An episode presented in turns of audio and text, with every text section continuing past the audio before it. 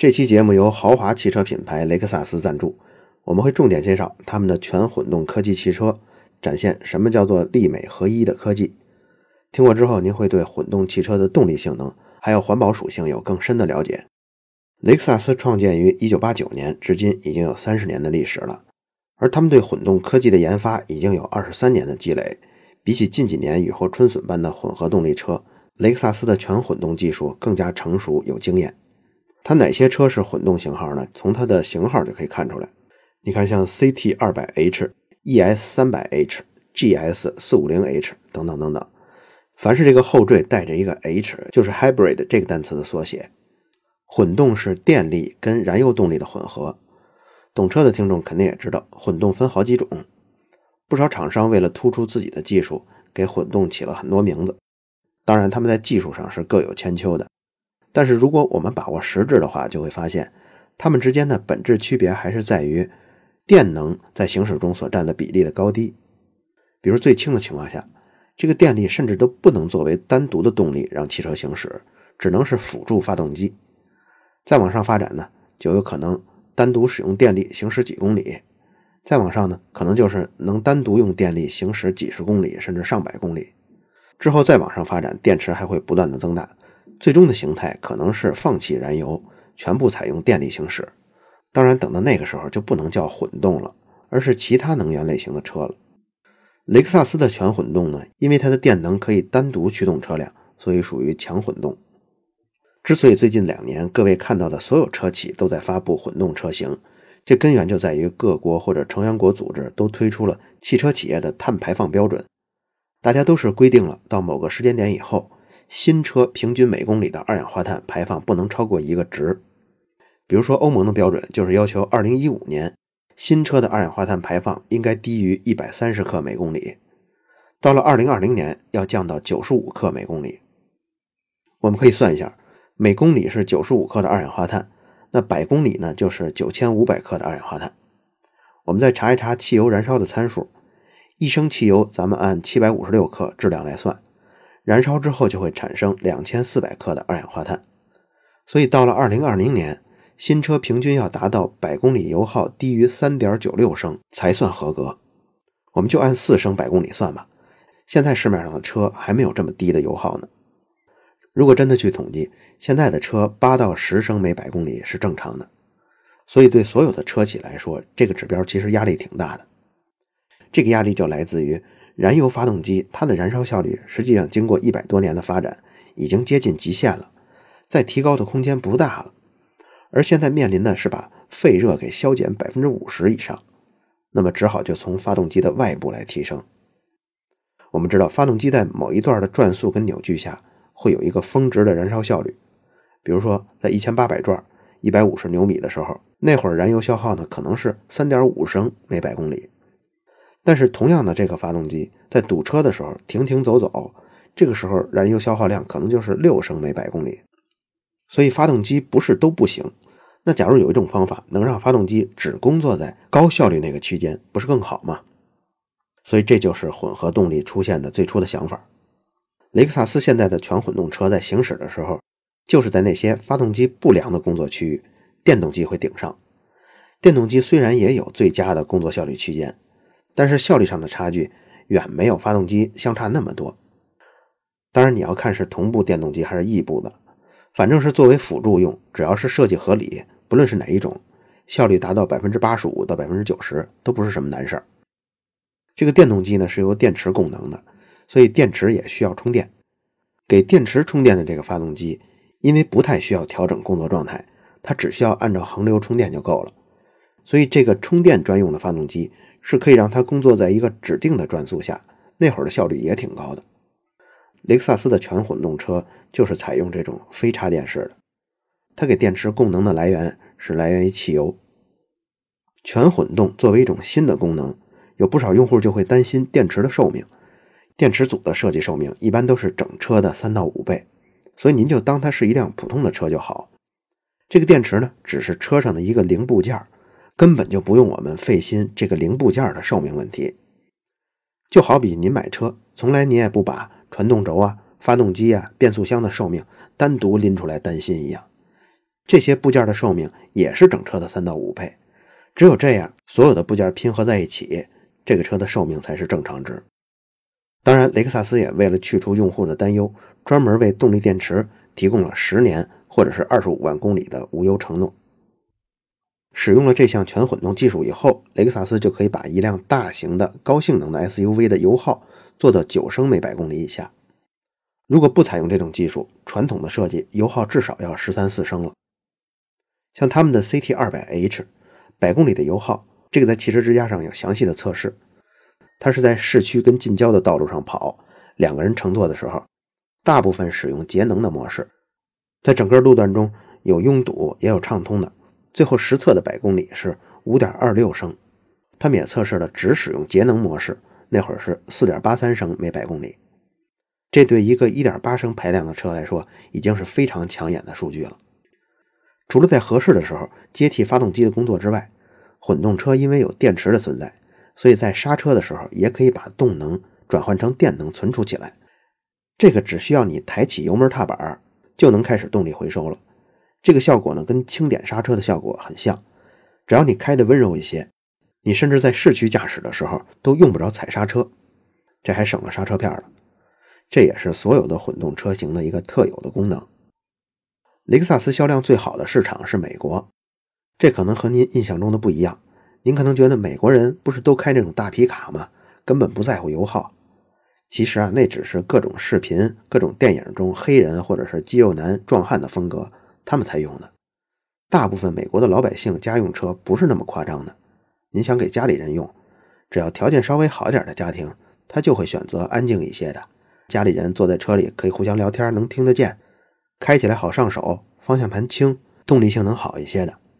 如果您试驾过雷克萨斯的全混动车型，就能感受到，尤其是在零到八十公里这个加速过程，比传统的燃油车发动机加速要更有劲儿，因为传统的发动机。那得需要转速达到一定的程度，才能接近峰值的扭矩。接近峰值扭矩呢，这时候最慢最慢，车辆的行驶速度也已经超过六十公里每小时了。所以，就算是那些排量大、功率大的传统发动机，也得是在这六十公里时速之后，才能感受到明显的推背感。但是，全混动车型因为有电动机的参与了，这电动机最特别的就是，它在这个车辆的时速接近零的时候。电动机的扭矩就已经可以接近到峰值扭矩了，而您想，城市道路中我们百分之九十的加速都是在零到八十公里时速这个区间完成的，所以凡是此类的车型，如果只看发动机排量，只看网页上的参数，是会低估它的动力的，实际开起来的感觉会比发动机的排量感觉会大很多。但是呢，等到速度超过一百二十以后，加速就不明显了，这就是雷克萨斯全混动车型力量的表现。能让开车的人频繁地感受到力量感。我们说回车辆的碳排放，您看，二零二零年平均的车的油耗要低于四升每百公里，可以想见啊，到二零三零年的时候，这个要求只能更严格。到那个时候的解决方案应该就不是辅助发动机了，也许要增大电能在行驶中的比例才可以达到。也许那个时候车辆配备的电池组容量会更大。就算你不配电池，也得另外找其他的能源，比如像氢气燃烧，因为这个甭管耗能多少，它是不产生二氧化碳排放的。那么，假如真的说到二零二零年，有些车企没有达到排放标准，怎么办呢？一般有两种办法。第一个是发现达到不了的话，那这个企业就像其他的企业买碳排放的指标，因为有些企业的新能源的发展特别快，每年的排放很少，赋予出很多很多的配额用不掉。这些是可以交易的。那另一种呢，就是既超标了，他又没有向别人买，那最终结果就是超了，那就会面临巨额的罚款。欧洲的罚款标准是这样的：如果超标的话，对于百公里行驶，就是每克每公里罚九十五欧元。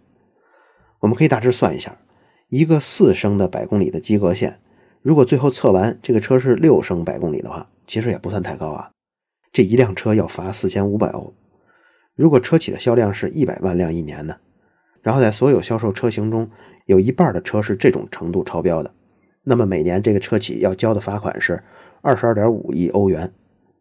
而一般车企正常盈利情况下啊，在这个销售体量下，每年的税前利润是八九十亿欧元。所以这笔罚款对任何车企都是巨额的，哪怕是把二十二点五亿欧元全部拿来研发新的发动机，来找新式的能源，今后不交罚款了，也比每年每年要交这么多值得多。所以，混动到强混动到电能，甚至是氢能源，是一个发展的大趋势，不可逆了。那各国都这么为难车企，到底是为了什么呢？大家知道，这是因为全球变暖。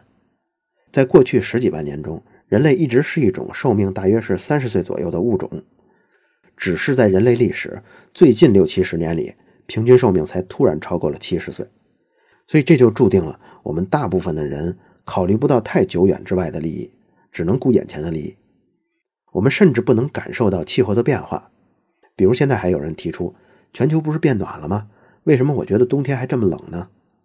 其实他们是不知道，全球变暖是只能从统计数据上看出来的。如果非得去用切身感受去察觉，那全球变暖的特征就是天气的极端化。极端化就是冷的时候非常冷，热的时候热死人。要降水，一下把一年的水全在几天里全降下来，其他时间都干的地都裂开了。这就是我们普通人可以感受到的全球变暖。比如最近几年，从前南方啊根本就不下雪的地方。现在都开始出现雪了。上一个夏天，全国大洪水不断，宜昌站的水位多次超过九八年的大洪水了。这都是全球变暖的表现。厄尔尼诺现象呢，就是全球变暖的代名词。这个现象最初是16世纪西班牙的殖民者就发现，在秘鲁的沿海渔场会出现水温上升的情况，只要这一升，就会热死很多鱼。到了那几个月，这些鱼都不用捕了，因为直接捞上来就行，因为都已经翻肚漂到水面上来了。最初大家还挺高兴的，这种海水温度升高啊，原来只持续个几个月，后来就隔一两年就来一次。但是进入了一九五零年之后，水温持续升高的时间开始延长了。现在有记录以来最长的一次就是我们刚刚经历过的，这次呢竟然是从二零一四年的五月份到今年的三月份才结束的，几乎持续了两年的时间，这是以往根本见不到的。这两年里头。海水的高温剧烈地影响了上方的空气，给空气加热，给空气中带来水分，所以就会造成各地的暴雨。而且还有这么一个规律，就是每次剧烈的厄尔尼诺之后的下一个冬天，北半球都会出现拉尼娜现象。拉尼娜呢，就是超级低温，所以像今年的美国北部啊、加拿大的南部啊，还有中国的中部都会非常冷的。这些结论是气象学在长期观察跟模型的建立上做出的预测。比如说，二零一六年春节过后，咱们国家的防汛抗旱指挥部就已经布置好了今年洪水的应急措施了。因为谁都知道要来大洪水，而今年的夏天呢，各国也都开始为拉尼娜现象带来的寒冬准备好燃料了。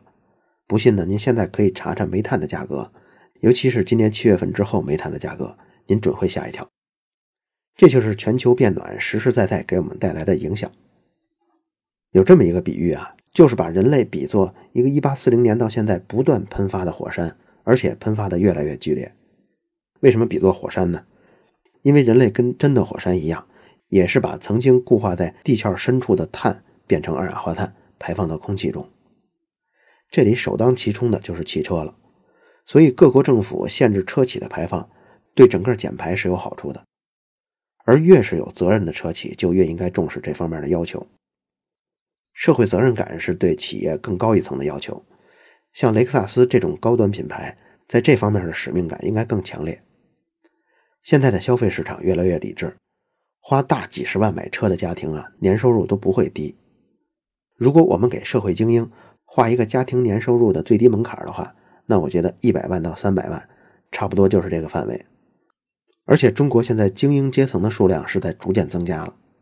中国在连续三十多年的高速发展中，出现过很多凭借机会啊，或者是垄断啊，一夜暴富的土豪，但是他们不属于精英阶层。最近十年以来，新一代的富人，新一代的精英阶层，凭借着个人的辛勤劳动，凭借个人的才华致富，在市场自由竞争中脱颖而出的人，占比是越来越高了。没有文化只有钱的土豪。占比是逐渐缩小的，而且这些土豪他们的后代因为挥霍，也在加速这一代只有钱的人这种人的减少。最近十几年富起来的人，已经越来越接近社会精英的身份了。社会精英的一个特征啊，就是他可以跳脱自身阶级的利益去思考问题。从这次各媒体密集报道美国大选，大家也能看出来，虽然绝大多数人选谁不选谁，他是参考这个人上台之后，我是不是能生活的更富足啊？压力会不会更小啊？生活会不会更有保障啊？但是您看，像大学教授、知识分子、互联网的精英，还有那些拥有博士以上学位的人，他们不仅仅从这个方面出发了。他们不选川普的理由，不是因为希拉里上台之后他们的收入会更多，其实是相反的。希拉里上台之后，他们的各方面收入都会有所下降，但是他们仍然反对川普上台。他们是从文明进程上判断的应该支持谁，所以这就是一种跳脱自身利益的思考。所以我们定义的精英是有主动牺牲意愿的，在有些历史作品中。像这样主动牺牲的意愿被描述成英雄主义，每一个社会精英都是一个英雄式的人物。这个时候，我们停下来想想，身边有没有这样的人呢？收入不错，坚持原则，愿意为更大的目标牺牲自己的利益。我想，有些人脑中可能已经浮现出具体的人了。我要说的是，这些人自古以来就是推动社会前进的力量。他们虽然占比非常少，但是这些人必须有。他们的消失是整个人类文明的损失。每次社会财富的大幅增加，都会涌现出一批社会精英来，而我们正在处于这次财富大增加的进程中。可能有人说经济放缓了，但是这个经济放缓指的是跟前二十年相比。现在的经济状况，如果跟一九九零年比起来，放的再缓也强得多。虽然现在中国有很多地方令人失望吧。但是因为孕育精英的肥沃土壤已经出现了，重新涌现出一批精英是迟早的事儿。像遏制全球变暖这类事情，最初就是社会精英推动的。减少碳排放，说到底呢，就是会限制能源的使用，所以经济利益就会受损。但相比人类之后更长久的利益来说，好处还是多于损失的。也许继续这么排放下去，这种恶果对于当时提出减少碳排放的人来说，可能一辈子都赶不上。但是他们还是会促成一项全球性的限制性法案。这种思考方式能够得到一致的认同，也是因为各大车企中也存在这样的人来做决策的。像雷克萨斯这样的企业，如果能把碳排放降到四升每百公里，所有的车企都这么做之后，全球的碳排放会比现在少百分之九。这个数字相当于整个欧盟成员国所有类型碳排放的总额，所以这是一个不可小觑的数字。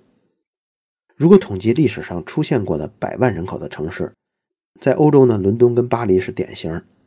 从中世纪结束到一九六零年这五百多年的时间里头，这两个著名城市都是污染极其严重的，远不是咱们现在的雾霾可以比的。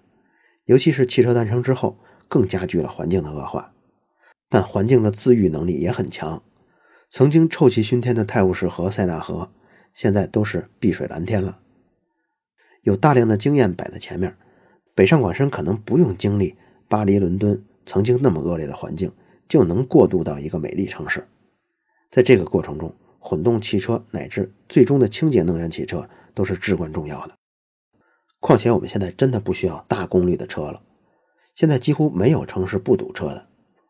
不堵车的城市大都是因为欠发达，还没有车。最堵的像北京上下班高峰。平均时速都在八公里每小时，这都不比走路快多少了。